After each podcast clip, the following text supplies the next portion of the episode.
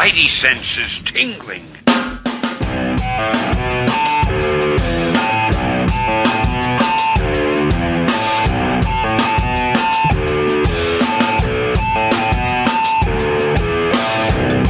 Hello. He's the host that's got some amazing things planned for you for episodes 201 and 202. He's Slim. This is your Paper Keg Podcast. One final time, episode 199. Welcome to the show, the penultimate road to 200 episode. One of the biggest shows in history. It's huge. Book Club app. 52, Volume 1. Rucka. Waid. Morrison. Geoff. Johns.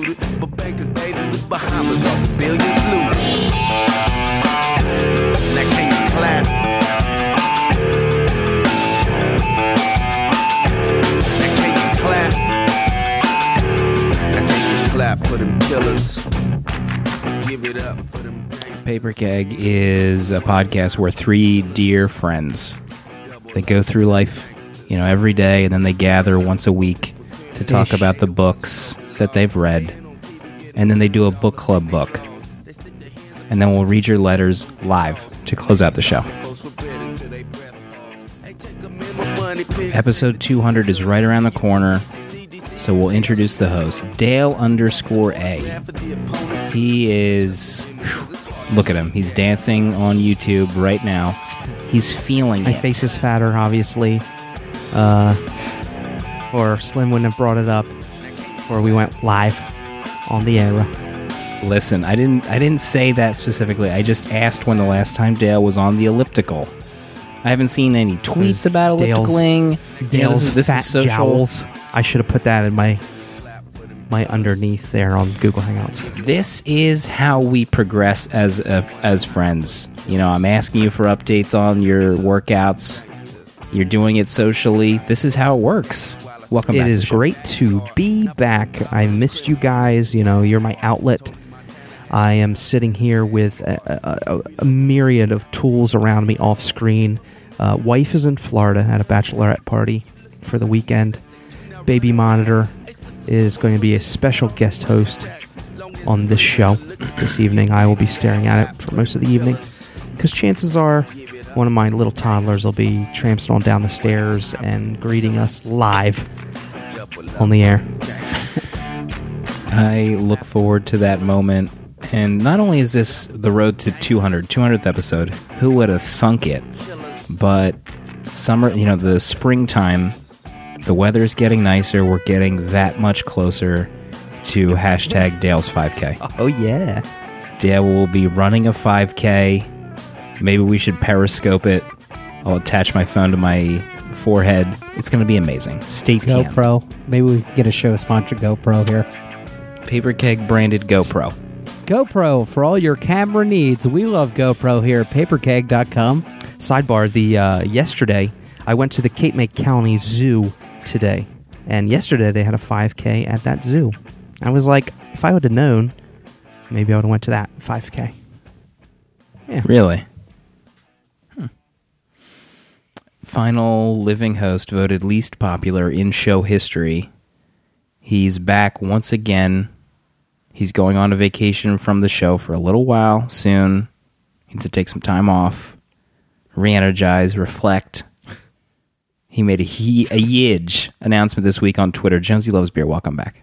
Thank you. Thank you for having me. Uh, I am forced uh, for two weeks to go to uh, Chicago against my will, issued a computer that I didn't want. I mean, it's tough here, uh, but there's a bright spot. And I did make a huge announcement on the Twitter this week that Dale has watched at least one episode of Daredevil, and I can finally talk about it in the fireside, and I am super yeah. excited. And I think I got 25 faves on that tweet. So Dale, you're you're under the gun here. You have to be ready to talk about it. Then also, maybe my wife is going to have my second child. Wow! Wow. Wow! Wow! Wow! Wow! Whoa. So you know, Huge. yeah, November. 10th is the Congratulations. Jonesy. Thank you.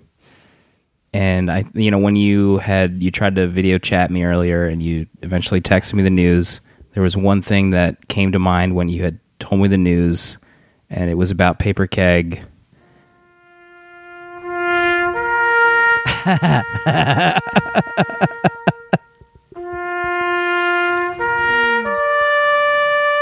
that was it. I thought that was the end. You know, Dale barely holding it together with two kids for paper keg. Now you, who reads three weeks out. what does this? What does this mean for paper keg? Let's be honest. If Dale, as Michael Keaton and Mr. Mom, can keep his S together in order to read about 15 to 28 minutes out from the show what we need to read, I think I can compromise my four or five nights ahead Right. of time to uh, to read for this show.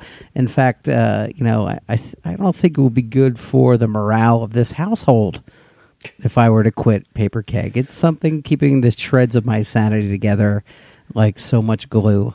So, you know, before you end the show at 201 when I can't stop you and I'll be, you know, 5 or 6 states away, just remember you, you know, you cradle the fragile psyche of one Papa JLB. Papa JLB. Jonesy's that was Jonesy's 3 a.m.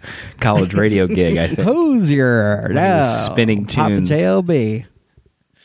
When is the the due date? Have we timed what episode we'll be on? Uh, No, what, it- what it'll that probably be like two fifty, and you guys will be like, "I can't believe you're taking the show off to have your kid. What a j bag, or Mhm. whatever you guys say when I'm not in the chat room S yet." bird, Right. Uh, I believe. November, but November the tenth is when uh, the second child. How did shall be we finagle Reed's birth, uh, Dale's youngest, for the show? What was the scheduling for that like? born. I, don't even. think, I'm going to be honest with you. I um, don't think I took a week off. I, I don't even. I don't. No, I I I, I want to say you did not take that week Wow. off. Much to uh, Mrs. Underscore's chagrin, I'm sure. Yeah, I mean, I just left Yeah. her with both kids, you know, on her lap, sucking on her teats as we. uh I don't know. Just Oh God. as I left her a complete. You know, I just came down here. No, wait. The proverbial literal teats of Mrs. Now I was able to, you know, slip on downstairs and uh and record this sucker while maybe Reed was in between screams when he was an infant, which carried over into toddlerhood as he screams all weekend long.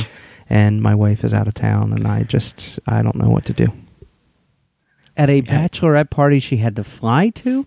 Is that a real That's thing that people you know do? the the upper crust of uh, the Boston elite. The Boston elite they choo- choose to go to Florida instead of just uh, you know Atlantic City like we do around here.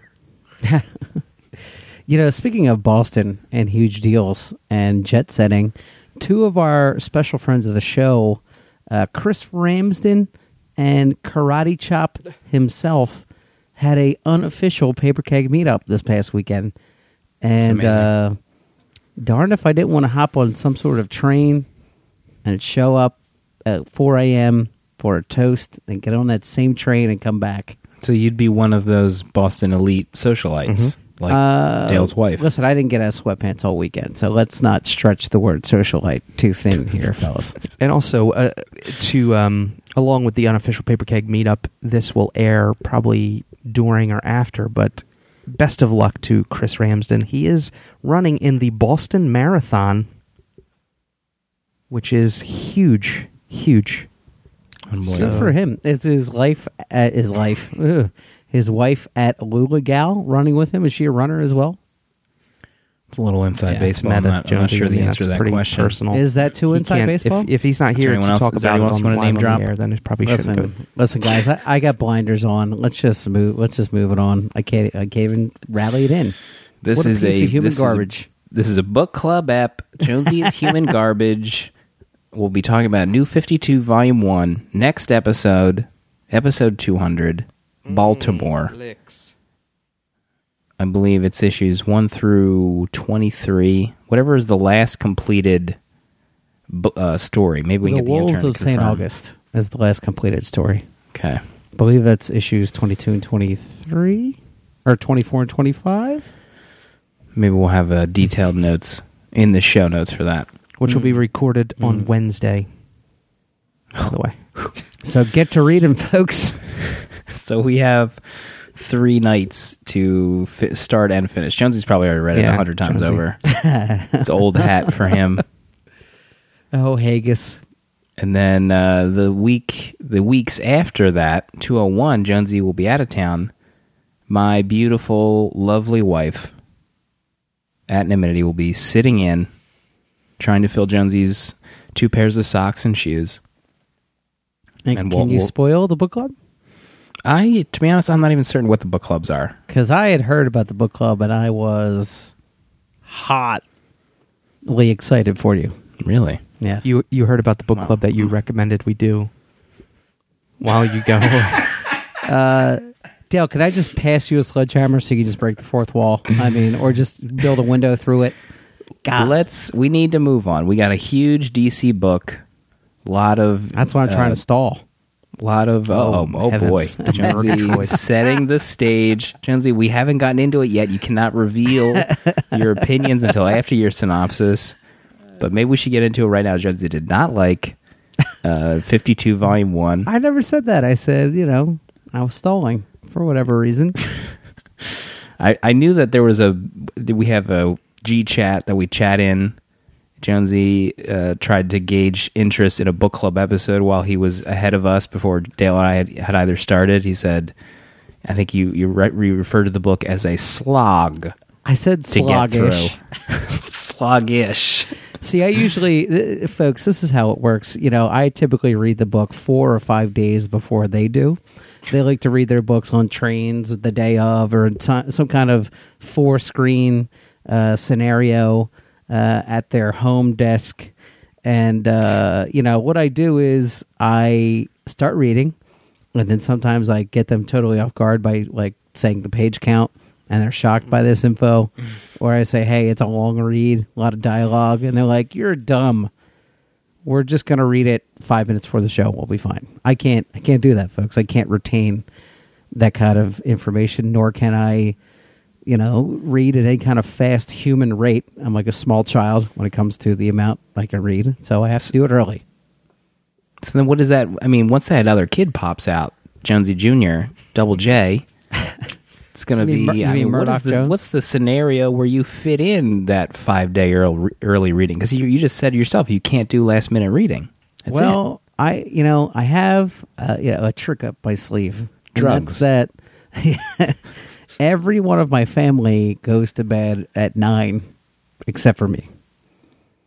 So you know when everybody, I tuck everybody in, and I go back downstairs and I get my you know, my lounger with my new half double designs blanket that I love, tucked up under my chin, and I just uh, you know get that iPad out and I, I read. I just read all night, Hmm. and it's worth every minute. What is uh, 52 Volume 1 from DC Comics? Jonesy Loves Beer. All right, so fresh off uh, a crisis, um, the DC has pushed their holy trinity to the limits. Uh, you know, Superman flew Superboy Prime through the red sun of Krypton, so he's tapped out. He's got no juice. Uh, Batman built a satellite called the Eye that was tracking all of his superhero buddies, so they all kind of hate him. So he's like, I'm going to take the Bat family and retrace my roots through, you know, my training with them to be a better guy. And Wonder, Wonder Woman, I think, snapped some dude's neck uh, on live television. So she's got to go work out her, you know, anger issues. So the top three DC superheroes, you know, they all take a beat. And so what happens is uh, every other hero left, well, not every other hero, but most other heroes kind of get a showcase for the next year of DC Comics. So I believe, I mean, it was it was a lot of issues that had been going on for more than uh, one year. But you know, each issue that we're reading is like week one, 52. week two, week three, week four. 52 total. Did, did it come out weekly? Like, I don't it even came know the out weekly this yeah, book. for for an entire year. So, how they how they were able to do this was they got some five to six star ability writing writers, and those writers are Greg Rucka, personal favorite of this show. Uh, also, Geoff Johns, uh, DC architect of a generation. Uh, a super famous Mark Waid, uh, who is currently enjoying much success on that Daredevil run, and a sort of good writer named Grant Morrison that some people enjoy the way he writes. and they all got together and pumped out some stories for 52 issues uh, of what the what does DC without the top three look like? What does that even you know? What does that even feel like? So what you have is a a rope made of the strands of different cities, different heroes, different side characters. I mean, Ruck is back with Mo- Renee Montoya working with the Question, who is like a a, a spirit esque detective without a face.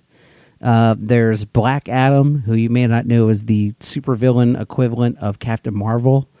You know, he started or, or rather rediscovered this um, North African nation called, I think it's Kahndaq. And that's like he's a leader now, and he's kind of got this axis, uh, you know, China, Russia, like all these anti American power superheroes flocking to his banner. And you have um, uh, Matt's I'm sorry, whew, breaking the fourth wall. Slim's favorite, uh, Booster Gold, is out to correct or solve some kind of time related mumbo jumbo. Dud. As as he uh, tries to fill Superman's shoes. You have John Henry Irons Steel himself and some family drama related to Lex Luthor. And you just have have a lot. There's a lot going on. a It's there- a there's lot. A lot. there there's a weaving of the second stringers uh, as they try to keep the world spinning. Why the top three superheroes in the world negligently take a much needed vacation? Uh, DC 52, as it were. What a book. 12, 13 issues we read. I was at jury duty, and so I read it during the day. Not only that, but I read a whole other graphic novel, Seconds, by Brian Lee O'Malley. So I read a ton of Wow. pages this week. Wow. Ne- never your- experienced anything like it. That's incredible. Was was it rejuvenating to you? Did it get you back into comics as a medium? Stay stay tuned when Jonesy is away for two episodes. We'll find out. Oh, okay. Um, so, you, so Jonesy, did you did your opinion shift? You- You mentioned it's a slog. It's got Grant Morrison. It's DC. What is your what's your opinion of this of this first trade of a fifty two issue weekly series from DC? Your your top thirty publisher. number 28 uh, no all right here we go so i think that any one of these stories told separately with the exception of the steel stories i really didn't get into that as much but anything else i think branded separately it might have been the ultimate collected runs of each their character i think if there had been a black adam solo title where he was the struggling ruler of a nation or if there was God, I, I want a Renee Montoya solo comic so bad. If, if that was this comic, uh, separately, I think these could have been milestones in the DC universe. The books that everyone talked about together, though, even though I was reading it in one volume, it was so hard to keep up with what everybody was doing, and I found myself which I never do, is tapping on Comixology to get the grid up and swiping back up to previous pages to find the character that I was reading and having to read again because I just couldn't follow. And maybe uh, maybe that's you know my failing as a reader, but it, it was difficult to keep all of it in my head. I think the only thing I really paid attention to was the Renee storyline just because I, you know, beloved character, beloved run for me. And I also really dug the Black Adam stuff, but I didn't know, like, I don't know anything about Captain Marvel or Shazam the Wizard or any kind of things they made reference to the seven, seven deadly sins. So I don't know if that was lame or not, and I don't know if Captain Marvel fans were upset. I just thought the Black Adam is trying to finally do something good, but of course he can only do it the wrong way. Storyline really mm-hmm. good. I just as as a, a threaded single issue book where it tries to tell too many stories, like I can't even fathom trying to read it weekly. Hmm. Or, or if God forbid you missed an issue because you just um, you missed like five pivotal things that happen in the life of each character, and I just don't know if that's the kind of storytelling that would have kept me in reading the first time. This Even is if I was a regarded huge as, DC fan. as it for DC fans. Everyone loves 52, Jonesy. Well, I- mean, you, I- you can understand why by my description, right? All those uh, writers, Grant Morrison aside, all those pivotal character moments. I mean, it's got you know all the trappings of you know maybe the best DC series not to feature Batman or Superman of all time. It's just it's for me, it's not branded for a guy like me. Like I can't really tell you much about DC's history. I have some hallmark favorite stories that I absolutely love, but if you were to sit me in a chair and be like, "All right, plot out Batman storylines for the last ten years," I, I can't do it. So this was not a title that was meant for me to come in and experience the DCU for the first time because it references the previous crisis. Like, if you didn't know who Ralph Dibny was, and like if you had not read Identity Crisis, you would be absolutely lost as to why this cult has stolen his wife and why is he investigating Power Girl or even who the H Power Girl is. So, like, it, it was not a book to bring in new readers. It was absolutely a Dan Didio editorially controlled. Let's just get the power pack of DC writers and tell the stories the fans want to see, and that's great for somebody who's a DC fan. And that I am not saying that sarcastically at all. I hold back all venom for DC. I think Jo- it's Jonesy, we need to move on. I feel like, no offense, but I feel like you've been talking for 30 minutes.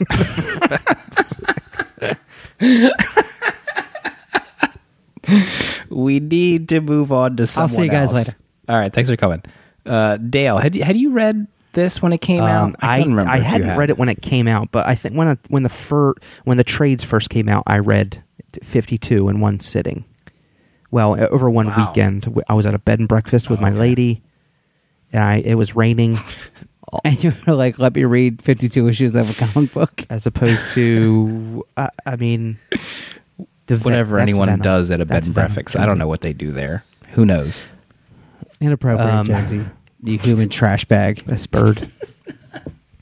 yeah, I've I previously read 52, and be, then I was way removed from DC. I mean, other than Batman, Superman, what does one know of DC really? Anybody? Ask anybody, they don't know. Yeah. But I was like, this thing is much touted, and I didn't even know these the caliber of the writers then. This was, uh, you know, back when I was first getting back into comics, and I just I knew the names, but I didn't know. like basically from Paper Keg, I now hold most of these writers on such high esteem. I'm I'm like I look at the the writing team on 52, and I'm like, holy crap! This the caliber mm-hmm. is just It's it- unheard of. It might. It'll probably never happen again. absolutely unheard of. Absolutely, it's it's crazy, it, and it gives me chills to think about the amazing talent that were they were pumping stories into this thing. Yeah. There's something brewing in betwixt your legs Oh, man. when you read the indicia. I, I need to get some, uh, you know, some some body glide. body glide and some frozen peas, those sort of things. so, 52 volume 1 is Jonesy is every a lot of what Jonesy said was right if you were able to hang on that long for while he was talking. Or if you weren't putting a headshot of him on your target sheet for your, you know, in It throws you it throws you right into chaos right for after Infinite Crisis, I believe, which I don't I don't think I read Infinite Crisis. Uh, I read Identity Crisis, I think at the time, maybe I didn't, or or I knew about it, but I must I think rereading the first issue or two, I very I felt very overwhelmed, very sloggy, even the second time reading through. But by the time I was finished the issue, I was like, man, this is. I forgot how much I loved this book because eh, you in the first 13 issues you you kind of are able to sort out in your mind at least my mind i was able to sort everything out and uh, get caught up with everybody by the time and you still have you know another 30 some issues to go. So this it's definitely a uh, uh, you're jumping into the pool head first but you know there's there is uh, there are kickboards in the pool waiting for you when you jump in because by the end at least by the end of the 13 issues you're pretty well uh, oiled on what's going on with each of the storylines. And I, I I just love so much about characters that I don't give a crap about Yeah. everything, all the storylines in in the books, and uh, you know, of course, Renee Montoya and the question, like we, the, if I remember correctly, like one of the last three or four issues of Gotham Central was an Infinite Crisis tie-in. So this is like hot off Mhm. the heels of what we read from Gotham Central. Right. It, it could have. You could have started as like a continuation because uh, Renee quits, and it's like right after she quits, she's just drinking her life away. Her girlfriend has left her, and it's it's, it's right yeah, and it was that. an amazing point of reference to be able to check out her storyline. And as we read Gotham Central, I was like, holy crap, I know everything about Renee Mont. Like, I know what's going on in her life right now and why she, a, she, she, she is such a mess. Yeah, but the the one that I grabbed was the yeah. Well, I guess it's probably the one that we all read, but the trade that was released on Comixology. Disclaimer: I work for Comixology, which I guess was a, a recent release because it has bonus content after each issue with like little mini Oh, okay. statements or little quotes from the writers. So the first issue I think has Didio talking for a page about the process.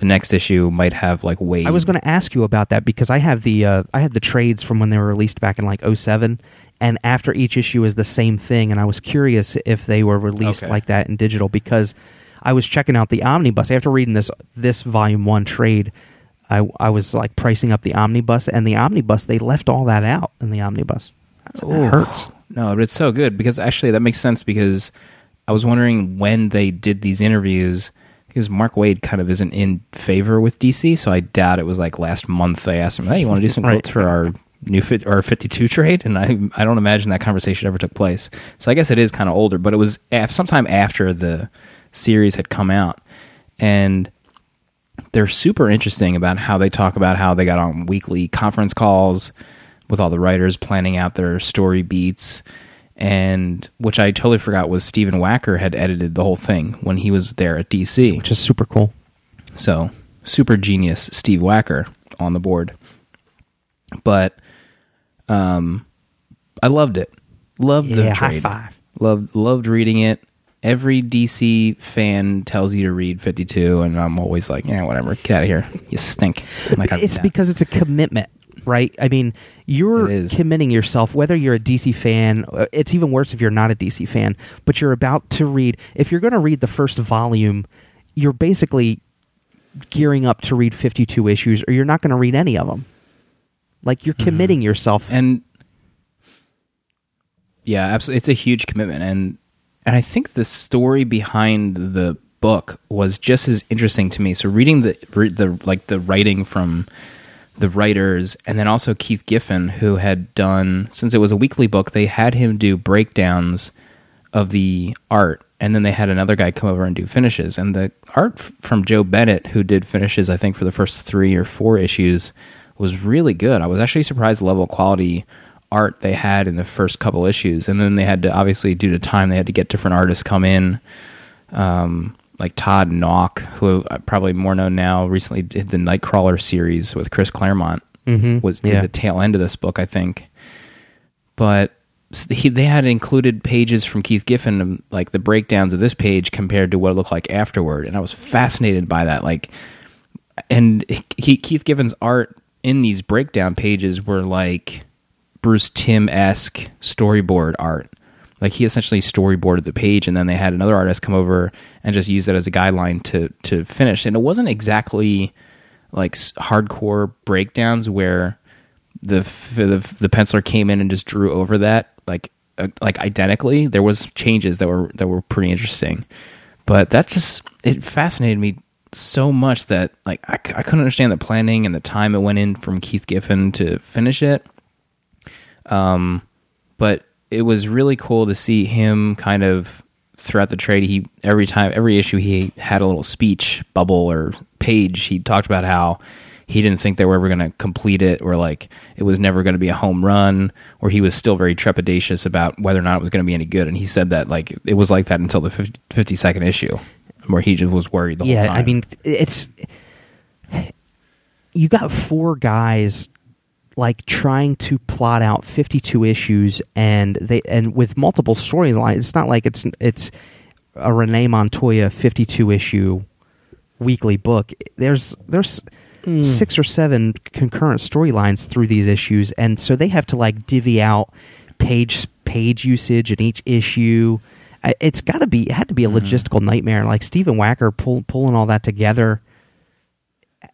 Yeah, and they even said I think at the end of volume one where they stopped doing the weekly teleconferences and they changed their style up more so that I think maybe the like I'll f- I'll find out maybe Dale knows more about how they changed, but it was a total collaborative process for all those issues and, and certain pages they would just change and give to other writers. So you can't really know in that trade like who wrote this issue or who wrote this page. You kind of don't even know because they're all four credited as the writers of the mm-hmm. book in its entirety. So there's no kind of like pages three through seven rucka or what or what have you. It's I, I I couldn't wrap my head around it, but um, you know, Booster Gold, total you know dud character that I've taken many dirts over the years.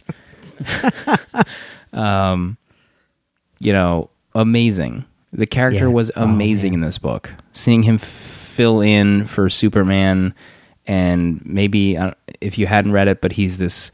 He's billed as someone who came back, I think, from the 25th century with this sidekick orb robot who's not unlike, you know, the Destiny slash computer from Halo who knows what's happening in the future. So he tells Booster Gold to go here and stop this tr- plane crash. But he never really talks about what's happening too far into the future, like anything you know that he should know about in advance besides looking great in front of the public. And Booster Gold is this egotistical jerk who eats it up and does it for PR. And really, really great. Mm-hmm. I loved reading his stuff and you know, I joke with my wife about how I change my mind on things now that I'm older and I'm okay with people taking pictures with their iPads, even though I was so hardcore against that mm-hmm. back in the day. And I'm totally fine with it now. And this is just another one of those instances where I've finally changed my mind on something that I was so dead set against, but I, lo- I loved it. Loved everything about it. Couldn't believe it. It's just by I mean, and the first like the first issue is just like what did I get myself into because there's it's just it's almost like you know you're a first responder on the scene and you're just like the chaos has happened and you're just Chaos, yeah. you're just don't even know how to wrap your head around what is going on. There's you know superhero cleanup and and all this stuff, but there's like you know people jettisoned out into space and they might not be able to get home, and you're just not quite sure why. But eventually, that is just that's the jumping on point. Like you know, okay, so you don't know how they were lost in space, but now there's an issue where three, you know, Adam Strange, Animal Man, randomly, and Starfire are stuck marooned out in space and their journey for the next 52 issues is ha- where do they go from here? They got there like mm-hmm. the way that's the way i dealt with. It's like okay they're there they they got marooned what do they do now? Like it, that's the past. How they got there is irrelevant to this story. And I think some of the negatives that I've had for DC forever, like the goofy character names that have just kind of stuck over the years, and they're just goofy costumes and everything that's just, you know, it hasn't changed. That's all still there. oh yeah And it kind of just, you know, it's thick there. There's a ton of it. But I didn't, it didn't overshadow any anything else in the book, which was a huge plus. Like the Steel storyline with uh, his niece, I don't think it's his daughter yeah it's his um, niece. He built her a suit of armor, so she's kind of a superhero, but she doesn't take it seriously. So he removes the armor from her and tells her she has to make her own and earn it. And she eventually does it, doesn't, and she or she tries and then fails, and then uh, something happens with steel and some organic armor. So she thinks he's taking an easy way out while giving her a hard time. So she goes to Luthor to take the easy way out herself, and then turns into kind of like almost a villain, you know, fighting against a relative. I was like, holy smokes, this is crazy. How this young girl who was st- well, I felt Steel was doing the totally right thing, maybe a little more stern than than I would have, but it definitely backfired in his face when she teams up with Luthor to fight yeah, him. and she like pounds his face into the pavement. I mean, yeah. But the the the Ralph uh, Elastic Man stuff, Jonesy was right. Like if you had not read um, Identity Crisis, you probably would have no idea what was going on there. I'm not sure if they even really referenced it outside of you know your your dead wife or something happened. Your dead wife killed by X, which I don't even think happened in Identity Crisis. Did she get killed in Identity Crisis? Oh yeah, that was Oh, yeah. the whole plot was that she was dead and that the Atom's wife had done it. Oh, I thought she was the. I got Dibny's wife confused with. the Atom's wife. the Atom's wife. Oh. Yeah. Damn. Uh, and how about the uh, the final page of the first volume where so there's this plot where Pat Wonder Girl uh, has who's the I guess Teen Titan equivalent of uh, Wonder Woman has started a cult, a Kryptonian cult, in order to resurrect uh, Kon-El, who was Superboy, I guess, who was killed by the bad Superboy of the last arc. So she creates this cult in order to resurrect him from the dead. And their trial run is Sue Dibny. Like their their test run for all this, you know, experimenting they're going to do is uh you know, elongated man's wife. So, you know, the whole arc is that uh he has gathered these friends of, you know, JSA members with him. Uh they he fakes that he is going to let them try. They infiltrate the cult, and at the last minute, you know, he springs the trap, and they all, they kind of break it up because they they see it as unnatural, and you know, they all know that through magic, dark things happen when you play with life and death. And so, as the elongated man is sure that he's done the right thing, this kind of straw puppet that they made, like with just a likeness of her and the wedding ring, their wedding ring, uh, comes to life, and she like calls his name and tries to oh, crawl Oh man, he- towards him. the, the imagery of the straw woman crawling breaks. towards him in the fire. Oh man, And he's just like, Sue, try again, try again, Sue. And he has just single handedly destroyed everything they need to resurrect somebody. And he's like, please try again. Try. Oh man, that was heartbreaking. which w- Yeah, and the, and the final page of that trade is him like under a bridge, just holding what's left of his straw wife, Ugh. like looking like he just is a lunatic now. Mm-hmm. Like he's lost, he's snapped. And of course you would after a scenario like that. Good grief, that was amazing. which That that was was, so good. some of my favorite back matter there was when towards the end of this volume where they talk about how they're not going over every single point in the story like to get for the characters to get to point A to point B they're just going over basic goals that they want to achieve in each issue. So you know uh so maybe Mark I think Mark Waid was writing this particular storyline at the time but they're like uh, by the end of by the end of the issue basically elongated man needs to be you know cradling his wife because maybe she started to come back to life or whatever. But like they didn't go over the fact that mark waid was going to draw like like write in a straw version of Sue Dibny and like just it freaked so it freaked all the other writers out as much as it freaked like the reading public out to see this straw person with Sue's face. It was it was that was some of the best back matter because at that point they're just writing to just n- knock the pants off of each other too. Mm-hmm. And And I still just I just can't get over I mean, reading Mark Waid joking about how he joked with Greg Rucka and Morrison, I'm like, God, I what? know. it's Like what era that room? did we miss and did we ruin? You know that'll never happen again, and I just can't get over it. Still, Yeah, isn't that crazy? Because uh, like Rucka doesn't really do DC. At least I don't know if he's on bad terms or he's just not doing anything with them right now. But Mark Waid is definitely kind of shaky. Yeah, he might. He'll probably never come back as long as the boss is there. But I mean, he's going to be there forever. Good grief! It's just what the writing I and, and just the, the like.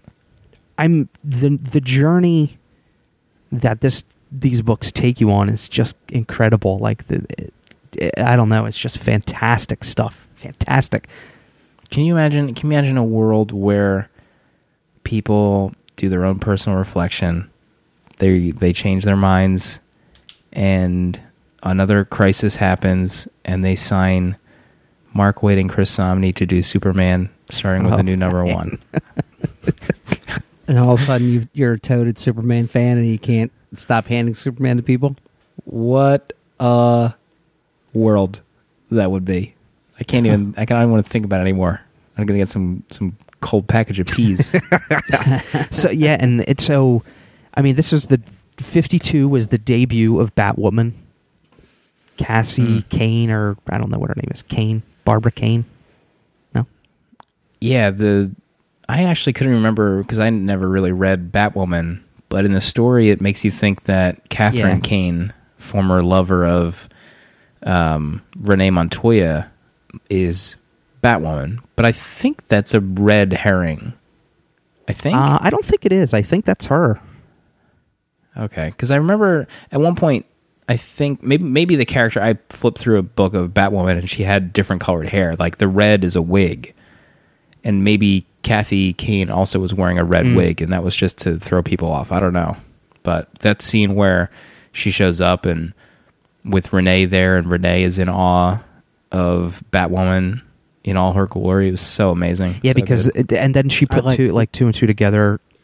That she's pretty sure it was Catherine Kane. Are we saying her name? Catherine Kane? Is that her name? I think her Is name it was Cassandra Kane? That's or is it. that Batgirl? Cassandra Kane is is that other Batgirl. so there are Cassandra two Kane- Bat Cassandra women Kane with is with last a name C. Kane. Yeah, and that's the one with that showed up in No Man's Land. What are we doing right now? Kane with a K is Batwoman. Man, there is a Batgirl, Batwoman fan out there that it just thinks we are the biggest idiots on the planet for not getting this right. They're not listening to this, Gen Z. Uh, yeah, they are not alright. listening to this. They heard your review of Grant Morrison Multiversity and they jumped off a bridge. I just said it wasn't for me. That's all. Yeah, the, Renee Montoya stuff, I, I I can't remember. Someone told me that she eventually became the question, like because like, we asked in the Gotham Central episode, like what happened to her, and someone said she became the question. I was like, oh, that sounds mm-hmm. dumb, but you know, this is obviously building to that, and the build is hugely enjoyable.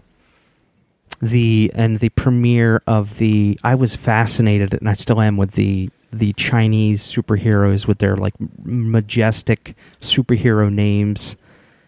I Is that the majestic general in Iron? yeah, or like August that? General in Iron and uh, Yeah, that's it.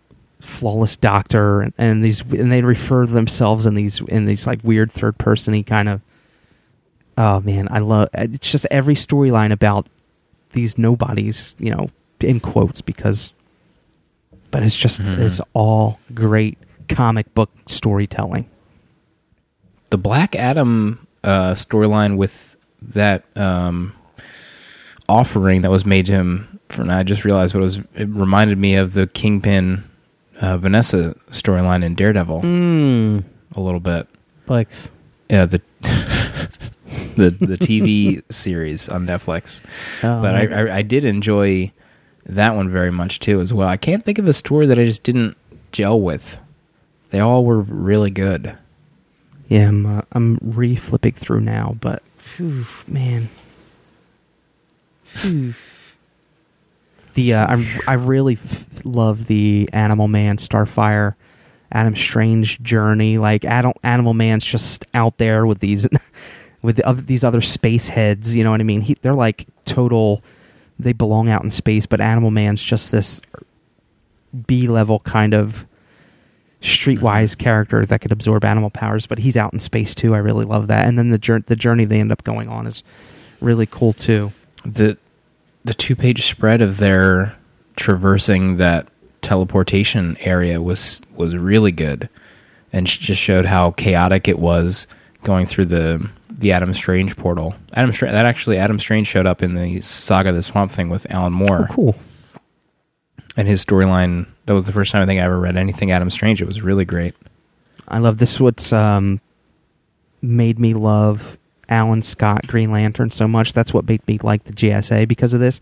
I just thought his his um, role in this story, where he's right now, he's just working in the uh, the hospital, trying to revive the the uh, superheroes that fell out of space, and and Hawk Girl is like twenty five feet tall, and they're trying to figure out what to do with her, but.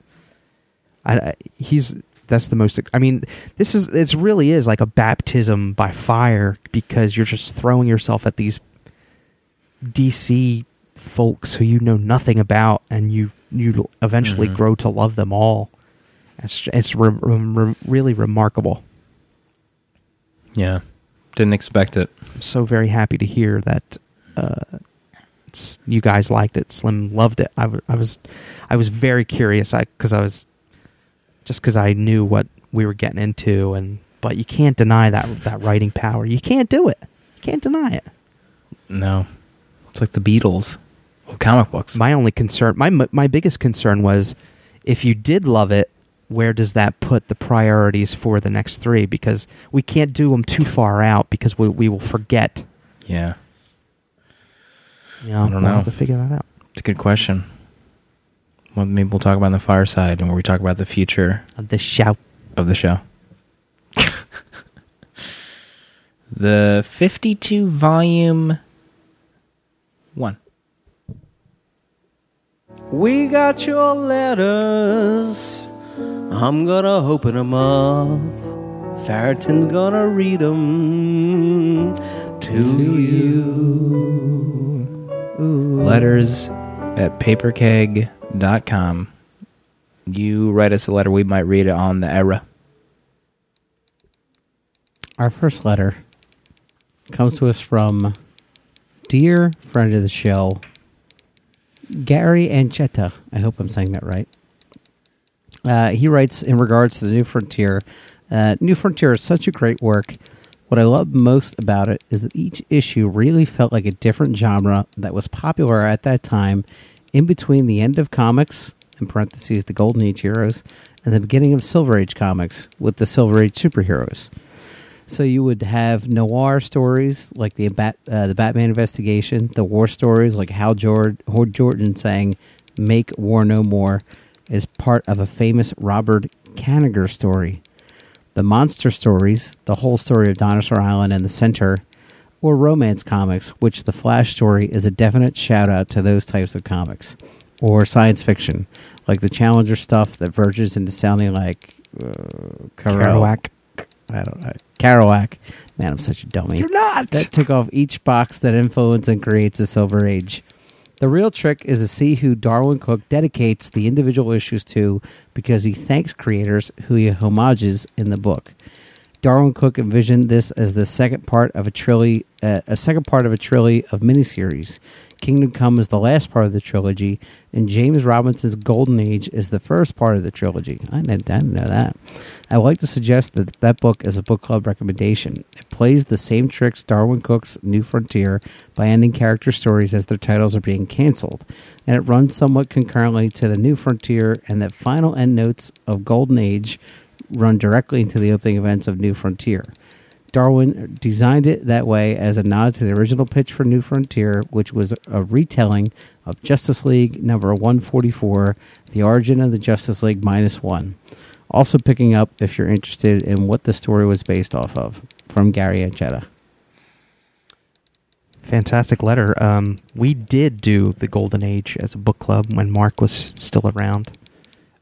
Um, Mark who? I did not know that Golden Age was so, I guess, integral, but also stands on its own in this trilogy, the so-called trilogy, and that the that the uh, the characters ends were coincided with their the years when they were canceled. That's pretty cool little trivia. I didn't know that. I don't remember what we thought of Golden Age, or what I thought of Golden Age, rather. I feel Probably like that hated was. Yeah, we may have. I think it. Yeah, I don't remember. I f- Mark's back was probably against the wall. Who knows?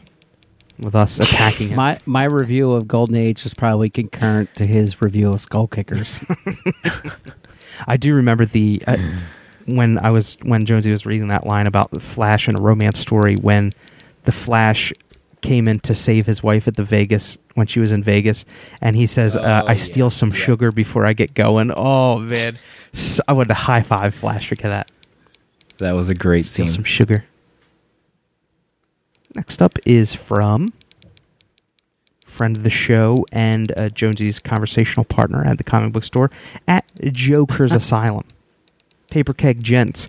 After hearing my most recent letter on the air, I wanted to clarify that GCPD was, in fact, Gotham Central by Rucka and Brubaker.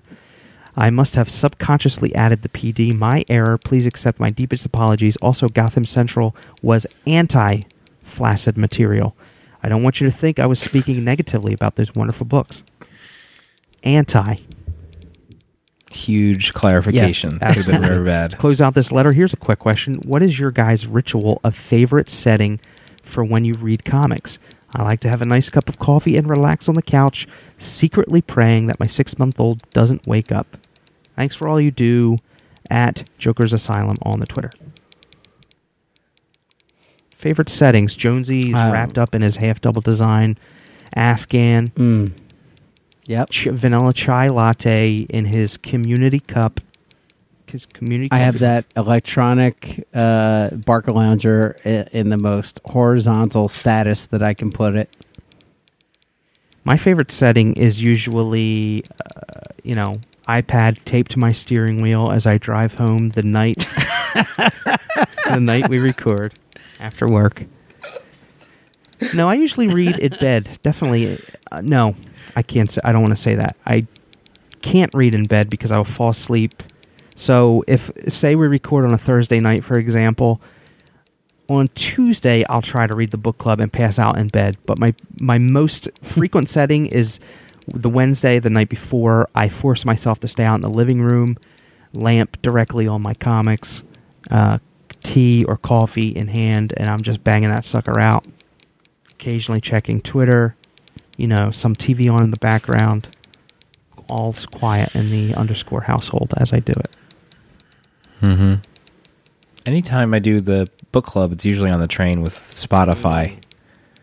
But if it's you know if it's something more personal, like Fear Agent, which I think I'm due for a reread this year, you know it's, it's the National on my headphones, and it's just glorious. Rack Are Laying you clothed during this reread? I am fully clothed, uh, laying on the couch.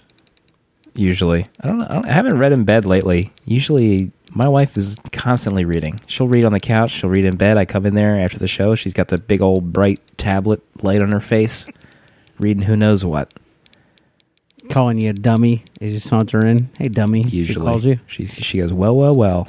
That's what that's what her go to line is when I stroll when I waddle in there. But generally, train ride anymore. Train last minute train ride in the quiet car. What's your data plan looking like over there? I mean, you're streaming, you're streaming music every day on the train. I I str- I stream music, but I also download it for Oh, offline use. Good. So it depends on what kind of mood I'm in.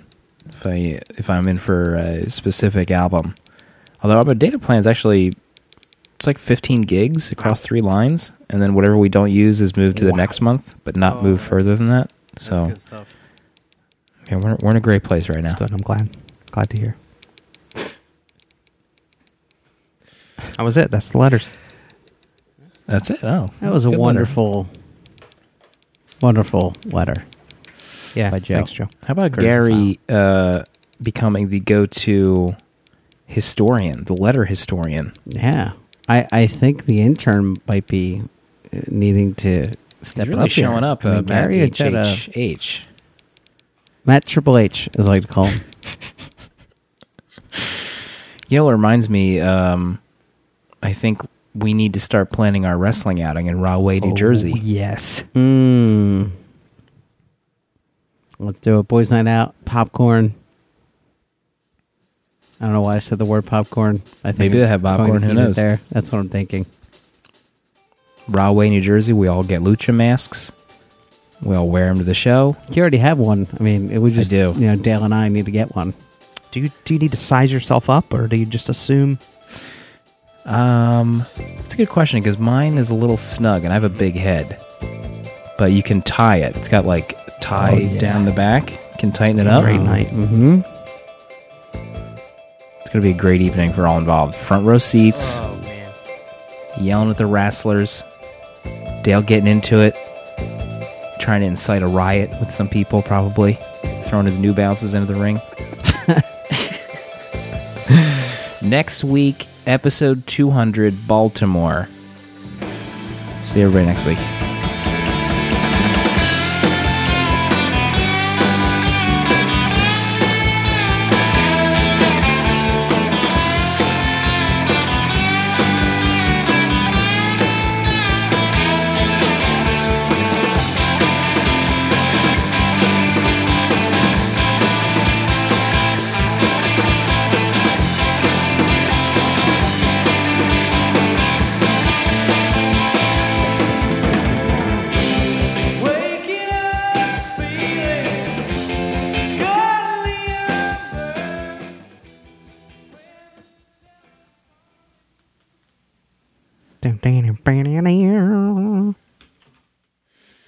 Comes a man from Oklahoma. So, Jonesy, you just finished Daredevil. Mm. Mm-hmm. Did you finish it, Slim? Did you finish? No. I'm up to episode 8, and I think Amanda's officially tagged out of Daredevil. Oh, She said, and I quote, I'm done with Daredevil. It's offi- pretty official. That's pretty unfortunate. official. Doesn't get That more is official than that. unfortunate. The I- stick, the stick episode, I think, was was the nail in the coffin for her. Okay. Guess that happens to the best of us. I mean, nothing happened. If if I don't know what happened in that episode. I can tell you if you don't mind some minor spoilers. Well, I know I, I've seen the episode. I've seen the episode after that. But are you are you asking what it what No, the I, importance I, was? I mean, in terms of, the, I've, I've been thinking about this a lot. The structure of the show is, it's not a season. It's it's a story, and it's like a twelve part ep- mm-hmm. thing. There's no just like single episodes. You can't just like it. It's it's hard to view the show as like episodic because it's not. no, it, it is really twelve parts of a single story, and I think that's episode seven, which is about the halfway point. Yeah. And I it definitely takes a breath and sets up a lot of groundwork for both Iron Fist and the Defenders. In that, like, if you and I, Dale, I'm not going to spoil it for you. If you pay attention to the symbol that's on the heroin packet, and if you give a good thought of who that older Chinese woman really is, if you remember Matt Fraction's and Brubaker's uh, Iron Fist run, it, it'll make a lot more sense as to what Stick's war is and what we're going to get out of the Iron Fist series. So that's it's definitely a deep breath that tries to lay some groundwork for what you're going to see from future Netflix shows. I, I don't know if I like that though. I don't know if you can do that in a television series that for a television series that is in, uh, arguably three years away. Is Like, it three years away? Maybe I thought it was. I don't think the Defenders happen in the next three years. I know Jessica Jones is probably starting soon to film. I think Alias is going to debut next year, and I think Iron Fist is going to be in that same year. But I, I think they're banking on that the way we consume television now is before Jessica Jones. I guarantee a lot of the viewing public is going to watch Daredevil again. I f- I- yeah, probably. I, f- I feel like it works in comics, but I don't know if it works in TV yet. But I saw them like do the kind of cutting corners thing for a 15 minute episode where, I mean, there was a Ben Urich conversation with Karen Page that no lie was probably 10 minutes in a car. Yeah, and on any kind of regular television series, it would have lasted two and a half minutes. I, I would say that they go into the moral battle of reporting in general way too often in this series as if that was the thing we cared about was reporting things in a you know series about a superhero who you know smashes people's face with a billy club. But i will say and, and i don't i'm not encouraging amanda to get back on board. If that's her deal that's fine but once you start episode 10 you can't stop until you watch the end of episode 13 it's that like it's that bombastic from 10 to 13 like everything just snaps into place and you're just waiting for everything to fall like fall you know can come together rather I will say that some of this stuff is really well done in long form. Like they can put 10 minutes into a scene that anywhere else you wouldn't be able to. Like the like the Kingpin stuff is very long and drawn out and it's really cool. But s- it's I feel like that episode was the first time they could have had someone be like this scene just is way too long. We got to add something else into this episode. Well, and I think- it's happened a few times. Like Foggy is in some really eye gouging scenes with with Karen. Like I want to strangle him to death. Like you're awful. yeah Get out of here. he's by far the weakest link of that show uh, but i think stick is episode 7 episode 8 shadows and glass is by far my favorite episode. That was and the that, Kingpin one, I that is the kingpin episode of the whole Yeah. arc and it is fantastic. Mm-hmm. and his whole story and and kind of like I even like the fact that they source why he doesn't talk right because he spent so much time in Asia, and that's why you kind of well that's not a spoiler. and while while he like he talks very like formally and almost stunted, and at first you're like why is he decided to make that choice? And then he says in this episode, you know, I spent so much of my formative years in Asia that I can't not do it. I mean that's like you would never get that in a in a network version of the show. It just wouldn't feel the need to be touched on. But this was so nuanced that y- you have to sit through this, you know, the chafe to get to the good stuff. So I don't want to, and I, I feel like I'm tiptoeing around it, so I don't want to spoil for you, Dale. You're on episode three, right? Mm, I finished episode five last night. Okay. And episode five was which? Remind me which one? What happens? Oh man, the Russians are basically no more. Oh, is that where the? Oh, and I don't want to say it in case it's episode six, but is Daredevil in any hairy situations where buildings might be burning? Yeah, he's about to be apprehended. I think that episode ends with Yeah. the cops. and there's Yeah, definitely so- buildings burning all over the city. And his lady, And I, I will tell you his how art, great. artist uh, lady, is way into it. Oh yeah, she's totally hot for to you know crime lord to just whisk her away. But how great is Rosario Dawson in this series? And uh, she's yeah, she's awesome. Go ahead. She's awesome in it. I uh, I like her character. I like how I don't know. I just there's something like I don't want to use the word gritty. It seems too tropey, but she's like gritty. she's like willing to I don't know be that character, but she's still like into into Matt. But she oh, also Oh, yeah. doesn't now. She I, I'm sure the shipping out there is out of control. Yeah. shipping. I will say I like you know as opposed to the Affleck Daredevil where the whole movie was about his point of view, like it is radar sense. I like how much they don't tell you about it by just doing like Yeah, they don't Other spend any time characters' on it. Really- reactions? Really, odd.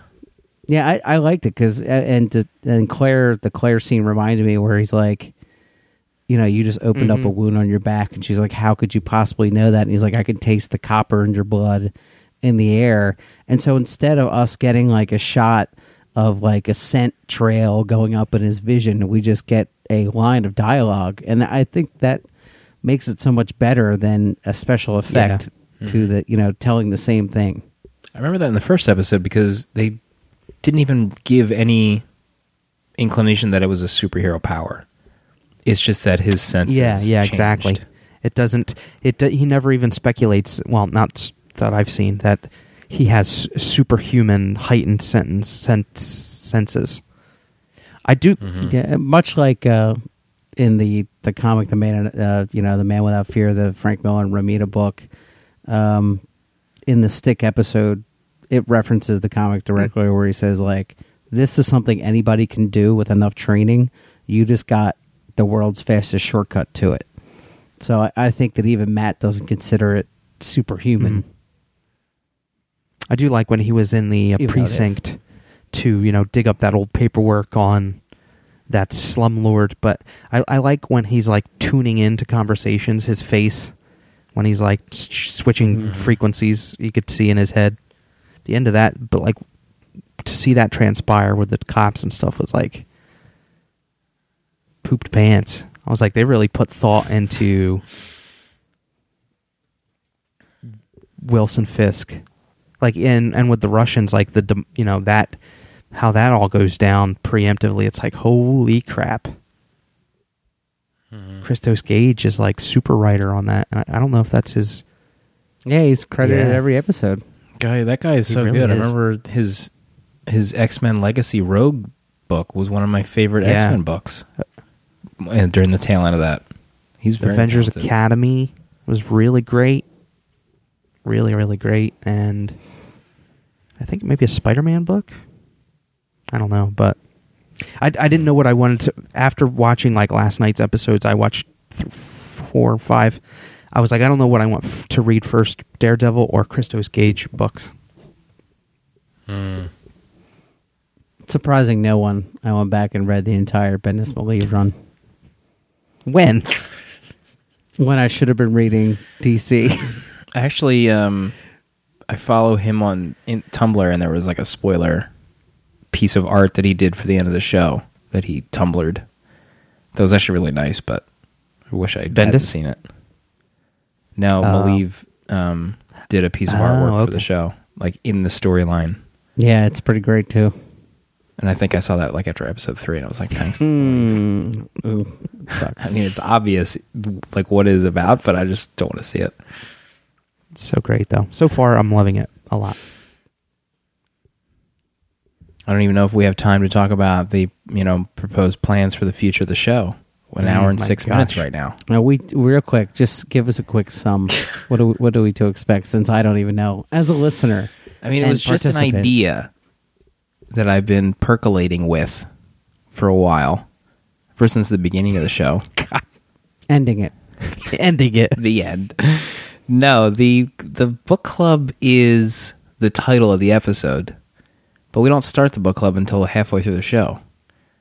So I proposed, uh, th- you know, open-ended brainstorm with Dale and G Chat, and that we move the book club to the front of the show,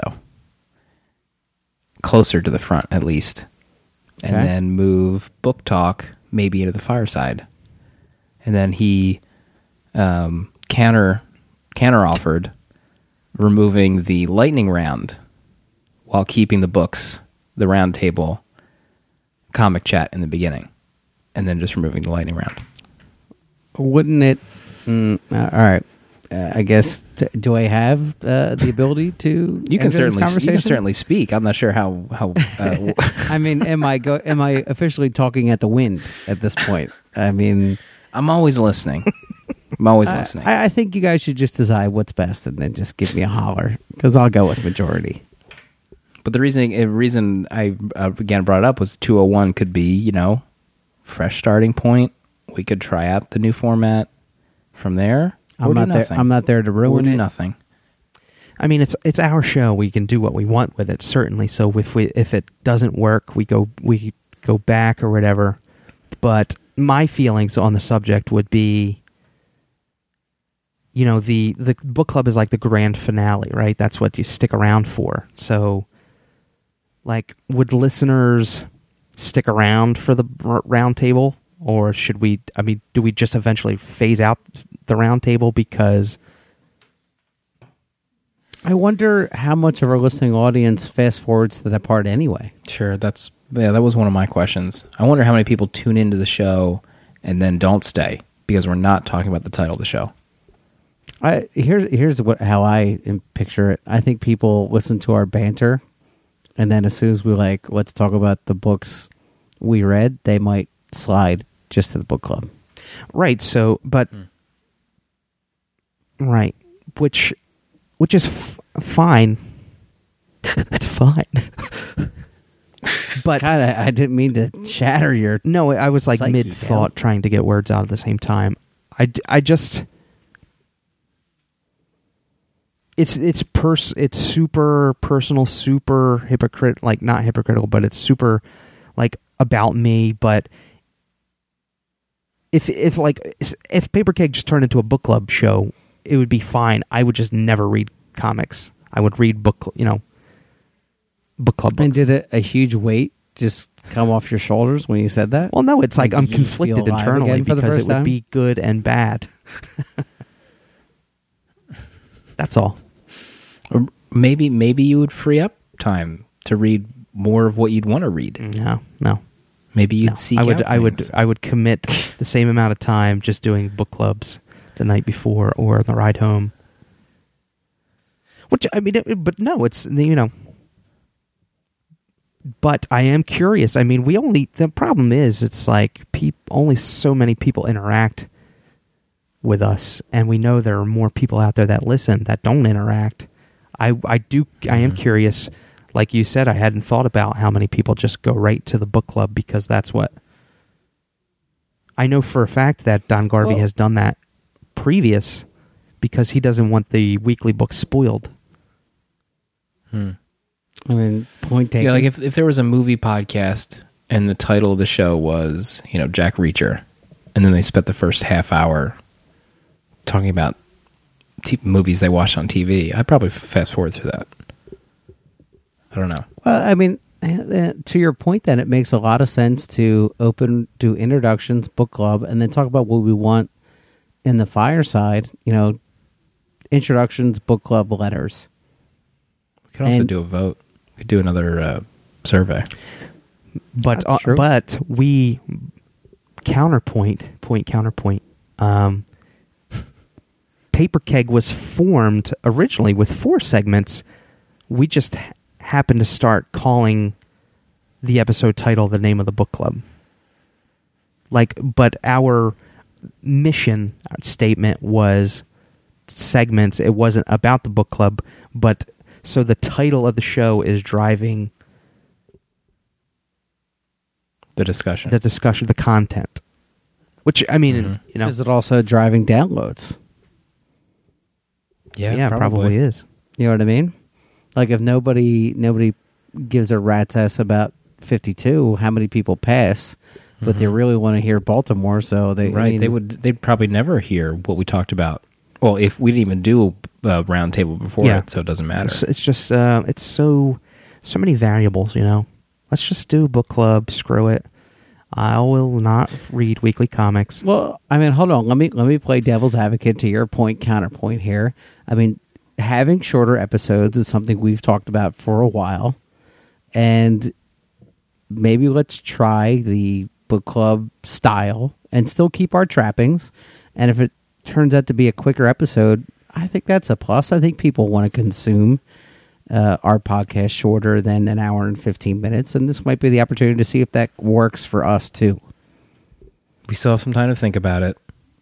Dale, you just looked at me like I was uh, like a terrorist that had come into your house and slapped your children while they slept. I mean, it was just a Lamest terrorist suggestion. ever. I don't know, Jonesy. I just you know, it was the discussion was going fine until you started throwing in the towel over there. You're like uh, Burgess Meredith. What towel did I throw in? you just I, you just you know you're like let's do shorter.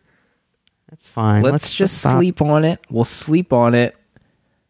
We have three days to And- think about it. yeah, three exactly. And and and I'm not.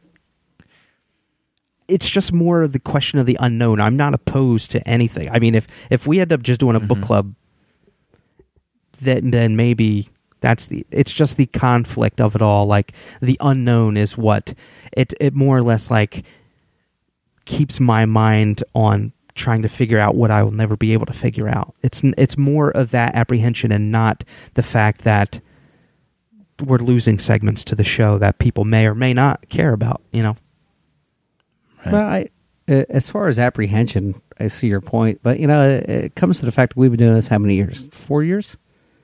Has it been almost four Feels- years since Paper like it could there? be a decade. Who Uh, knows? let's so just end the show. It's been a decade. Yeah, yeah. Two oh two hundred.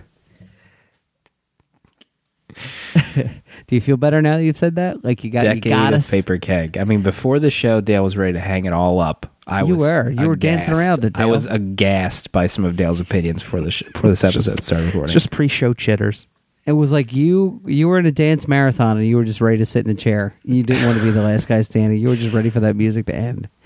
But look, we have a we have a great family that we've cultivated here. A lot of friends that uh, share this with us, as opposed to just listen to us. And I don't think either of us or all of us will be upset that those people were still around and we just did a, a different kind of show.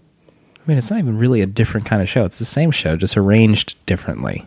We'd still have the banter, Mm-hmm. banter segment, where we make fun of Jonesy, the Jonesy make fun segment, and then we talk about a book club. You know, let, let, let's end it. And then- what are we even doing here? No, you know what? You're right. You're Jonesy right. I make really fun like. segment, book club, letters, and then whatever we want in the fireside.